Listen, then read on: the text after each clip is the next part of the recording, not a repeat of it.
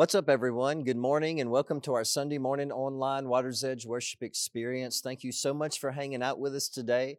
For those of you that participated in our food pantry this week, thank you so much. It was a huge success. We got to feed so many people based off of your love and your servanthood and your generosity.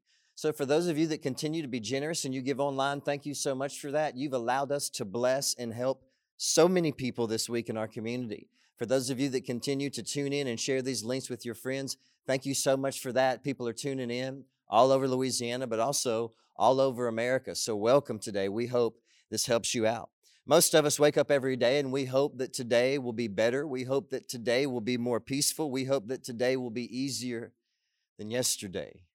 We hope that this week will be better than last week. And we hope that this year will be better and easier than last year. But life can be challenging, and those challenges can produce questions in our heart questions about life, questions about the world, questions about our future, questions about God, questions about our faith.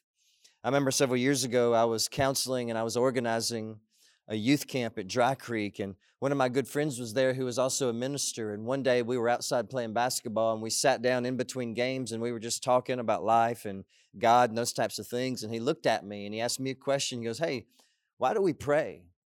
I said, Man, what do you mean? You're a pastor. Why are you asking me this? He goes, But really, why do we pray? He said, If God knows everything and God's in control of everything and God's sovereign and God's pretty much going to do what he wants for his glory, then why do we pray? And I remember thinking, and I gave him this answer. I said, Well, I don't I don't pray to get God to necessarily do anything. I said, I just pray to get to know God. I just pray to walk with Him and to be intimate with Him. And he looked at me and goes, Yeah, I, I see your point, but that night, when everything was over, I started to think about that question about God that he asked me. And I think it sort of comes down to this I think it comes down to the way people view God. And the way we actually view God can either add to our pain and our confusion in this world, or it can heal our pain and our confusion in this world. Is Jesus, is God the puppet master who's pulling all the strings in our life and in our world because he can do what he wants? Or does He work in our life and in our world and in creation in a different way? And have you ever been through something and deep in your soul you just wanted to know why? I know that I have. I've wanted to know why. There have been things that have happened to me in this life. I didn't cause it. I didn't do anything to create it, but it happened to me and I wanted to know why. We go through painful things in this life. In Psalm chapter 22, and when you read through the book of Psalms, it reads like a very real prayer journal of a very real broken human. I mean, at one moment in the Psalms, the psalmist is saying, God, we love you and we thank you for delivering us. And then in the very next chapter, the same psalmist says, But you've left us out in the desert to rot. It was just the Psalms are just very real prayers that were recorded for us, people just being real with God. And in Psalm chapter 22, we find a person in the Bible that's described as someone after God's own heart. In fact, it's the only person ever described as someone after God's own heart in the Bible. His name is David, and David was a king, and he was running for his life, and he was experiencing heartache and pain and darkness, and he was hiding in caves. And in Psalm chapter 22, we find David starts to pray a very painful prayer. And he starts off his prayer with a very painful but blunt question. And this is what it is Psalm 22, verses 1 through 11. My God, my God, why have you abandoned me? Why are you so far away when I groan for help? Every day I call to you, my God, but you do not answer. Every night I lift my voice, but I find no relief. Yet you are holy, enthroned on the praises of Israel. Our ancestors trusted in you, and you rescued them. They cried out to you and they were saved. They trusted in you and they were never disgraced. But I am a worm. I'm not even a man. I am scorned and despised by all. Everyone who sees me mocks me. They sneer and shake their heads, saying, Is this the one who relies on the Lord? Then let the Lord save him if the Lord loves him so much. Let the Lord rescue him. Yet you have brought me safely from my mother's womb to lead me to trust you at my mother's breast. I was thrust into your arms at my birth. You have been my God from the moment I was born. Do not stay so far away from me, for trouble is near. Don't stay so far away, God. I'm in trouble, and no one else can help me. This is pain.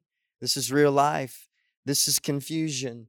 He starts off his prayer saying, God, why have you bailed on me? Why have you left me? Why have you abandoned me? Have you ever felt like that? Have you ever felt like God has left you and bailed on you and abandoned you? He goes, I cry for help. Where are you? I groan for help. In the morning, I cry out to you. You're not there. You don't listen throughout the day. At night, when I lay down, I cry out to you. You're not there. You don't listen. Have you ever been through that? Have you ever cried out to God and the only thing you got back was the silence of God? And then he gets sarcastic.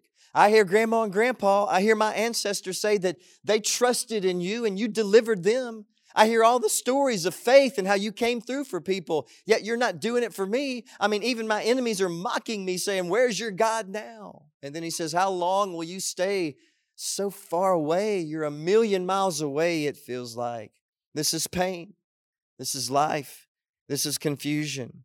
What do you do when life is this way? And I guess the real question is when God when God is working in our life but we don't feel it, what's he up to? And when life is confusing and painful, where is God? Why does he feel so far away? This is what I think. When we go through heartache and pain, when life doesn't make sense and we want to know where is God, it feels like God has bailed on me and it feels like he has left me. Where is he? This is what I think. So we fast forward to the New Testament and we find Jesus, who's the Son of God, God in the flesh in the garden, and he's sweating drops of blood because he's under so much anxiety. And then he's arrested and he's put on trial. He's stripped naked in front of the thousands. He's beat bloody. He has a poisonous crown of thorns put on his head. He's flogged. He has the skin ripped off of his back. He's nailed to the cross. He's nailed to wood. He's publicly executed. It was the most excruciating physical way to die, excruciating pain. And as he's dying, he starts to pray from the cross. And as he's praying, you would think the Son of God is going to say something very profound. And at first, he does. He says, Father, forgive all of them, for they don't even know what they're doing. But then he says this, he starts to pray. Notice this Matthew 27, verses 45 through 46. At noon, darkness fell across the whole land until three o'clock. At about three o'clock, Jesus called out with a loud voice, Allah, Allah, Lama Sabachthani, which means, My God, my God, why have you abandoned me? Why have you forsaken me? Jesus, the Son of God, is asking the Father why. He's quoting David, asking the Father why. Why have you left? Why have you abandoned me? Have you ever cried all night because you didn't know what else to do? Have you ever prayed and cried out to God and the only thing you got back was silence? Have you ever wanted to walk into your backyard and shake your fist at the sky and say, God, you bailed on me. God, you left me. God, you're gone. How have you ever been through that? Have you ever just felt like God was a million miles away? Here's the kicker. So has Jesus. And have you ever just wanted to know why? Why am I going through this? Here's the kicker. So has Jesus. So this is what I think. I think when you and I go through heartache and pain and it feels like God's a million miles away, I think when you shed a tear, Jesus sheds a tear. I think when you hurt, He hurts. And I think when you feel like He's as far away as the moon, that He's probably closer to you than He's ever been before. And He pulls a seat up right next to yours at your table and He wraps His arm around you and He tells you that He loves you. Because everyone in the crowd had the Old Testament memorized by the time they were 17 if they were Jewish. And when Jesus said, My God, my God, why have you abandoned me? Every person knew he's quoting David as if to say, He hurts like we hurt. He has questions like we have questions. He wants to know why, like we want to know why. We can trust this God, we can trust Him. But also think, think about this. Sometimes you have no idea what God's up to until it's over. And you look back and the smoke is cleared. Jesus had some good friends in the New Testament. Mary and Martha, they were sisters. They had a brother named Lazarus. Mary and Martha one time had sent word to Jesus that Lazarus was sick and he needed to hurry up and get here because if he didn't get here on time, our brother Lazarus is going to die. Get here on time. Please hurry. He's sick and dying.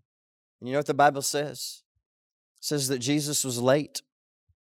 He showed up late. Lazarus already died. And when Mary and Martha saw Jesus finally approaching, it says that they ran to him and they cried. And the word picture we get in the Greek is this violent emotional outburst of emotion and tears. And the Bible says that when Jesus saw them, that he wept with them. And then he raised Lazarus from the dead. Whenever you go through a struggle in life, eventually there's always going to be some sort of resurrection, either here on earth or where heaven resides. But something's going to be made new. But many times you don't see it in the pain until the smoke clears and you look back. So, how does God work?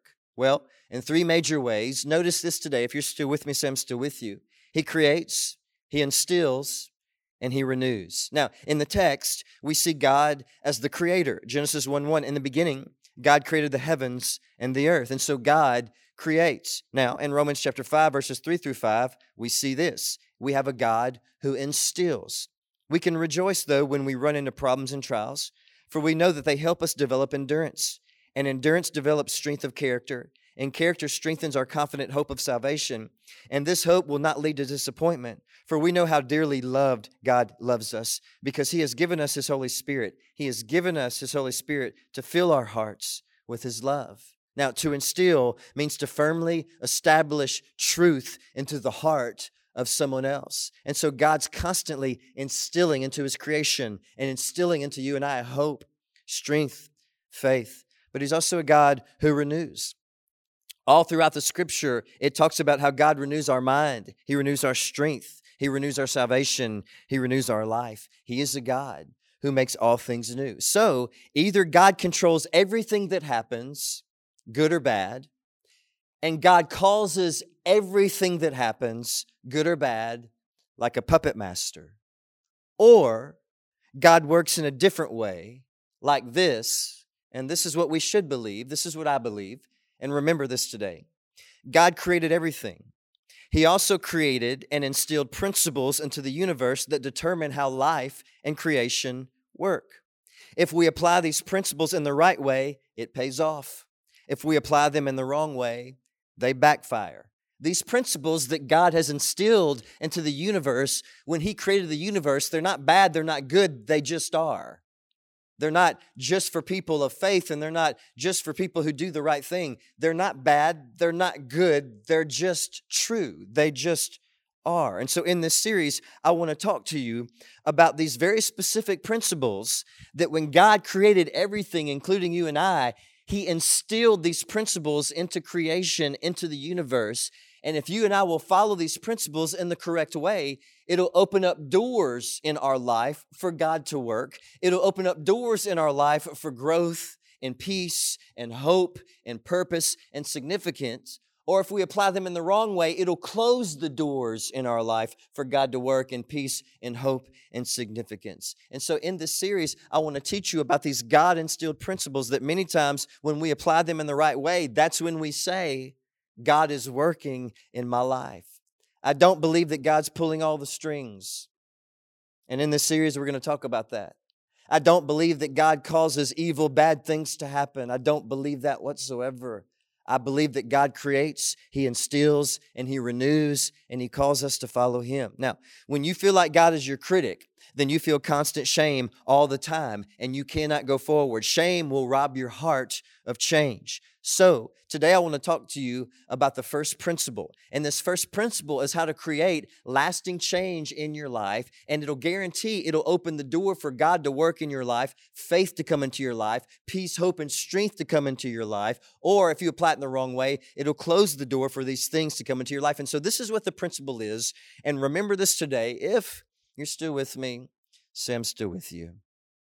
Obsession is when you do something that you love and you excel at it. But discipline is when you do something that you don't necessarily love or like, but you excel at it. And in this life, we need both. We need both obsession and discipline, and we need to be balanced with both. And let me explain to you why. Now, this principle of the balance between obsession and discipline will open up so many doors for God to work in your life and for you to experience peace, hope, significance, and purpose. But here's the deal there's going to come a time in your life when you are obsessed with Jesus, obsessed with worshiping Jesus, obsessed with serving Jesus, obsessed with your relationship with Jesus, obsessed with loving other people properly and doing good and serving people. And so you go all in. And your obsession causes you to grow and have these amazing experiences with God. But then there comes a time when that obsession starts to fade a little bit And now all of a sudden, you still love it, but you're getting tired and you're getting exhausted, but you still want to serve Jesus and love Jesus and follow Jesus. And this is when the discipline has to take over. No one ever accomplished anything significant in this life because they felt like it the people in this world who've always done big things in this world, they did things because they had this balance between their obsession and their discipline. When they were obsessed with something good, they went all in. And when their obsession started to go away, their discipline kicked in and they kept going and marching forward and fighting and getting up again and again and again until they overcame, until they had victory, until they had success, and until they had growth. And so let's look at our life right now.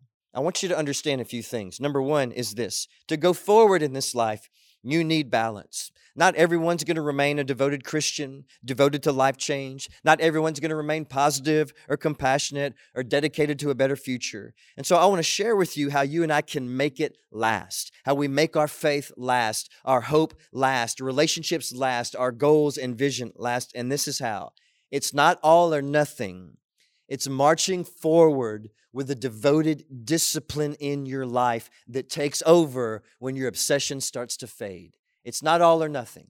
There's going to be times when you're obsessed. There's going to be times when you have to get up and force yourself. The principle that God instilled in the universe is if you discipline yourself, disciples, discipline, disciples, discipline, that you will absolutely fling the doors wide open in your heart for God to work and for you to experience life change. So, let me just share this with you today. Allowing your discipline to take over when your feelings start to fade will always open the door in your life for growth, success, progress, and for God's work. If you don't, it'll shut the door. And let me tell you this your life will end up somewhere, but it won't end up in the place that you want it without discipline and balance. And so many people today start off with an obsession and they have so many dreams and they have so many visions and they have so many goals for their life, but they don't know what to do when that obsession starts to fade a little bit. And it could be in any area of your life. It could be your marriage, could be your career, could be your business, could be your parenting, it could be your faith, it could be anything. And that's when most people start to try to figure out, oh, I need to get God in my life. I need to get God in my life. And so, a lot of times, when we start to try to deal with those things, we make bad, bad choices, bad things happen, and we think that God's just our critic, God's against us, and God's causing bad things to happen, when in reality, it's just that we didn't apply the principle in the correct way. When your obsession starts to fade, your discipline has to take over. 1 Timothy 4 7. Do not waste time arguing over godless ideas and old wives' tales. Instead, train yourself to be godly. Train yourself Discipline yourself. God instilled this principle into the universe. This is how God works. Proverbs 25 28.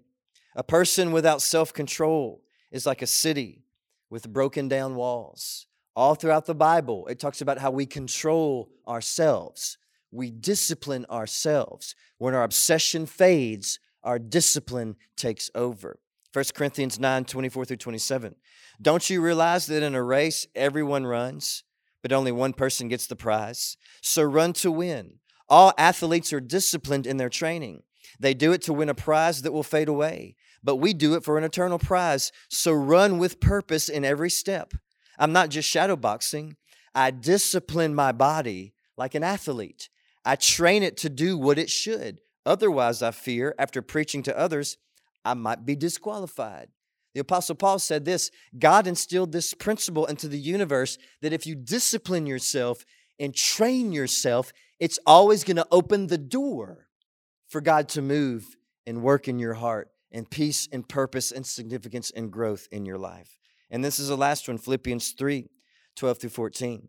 Paul says this I don't mean to say that I've already achieved these things or that I've already reached perfection because I haven't, but I press on to possess that perfection or maturity for which Christ Jesus first possessed me. No, dear brothers and sisters, I have not achieved it, but I focus on this one thing. I forget my past. I look forward to what lies ahead. I press on. I press on to reach the end of the race and receive the heavenly prize which God through Christ Jesus is calling us, I press on. I work. I move. I train myself. I discipline myself.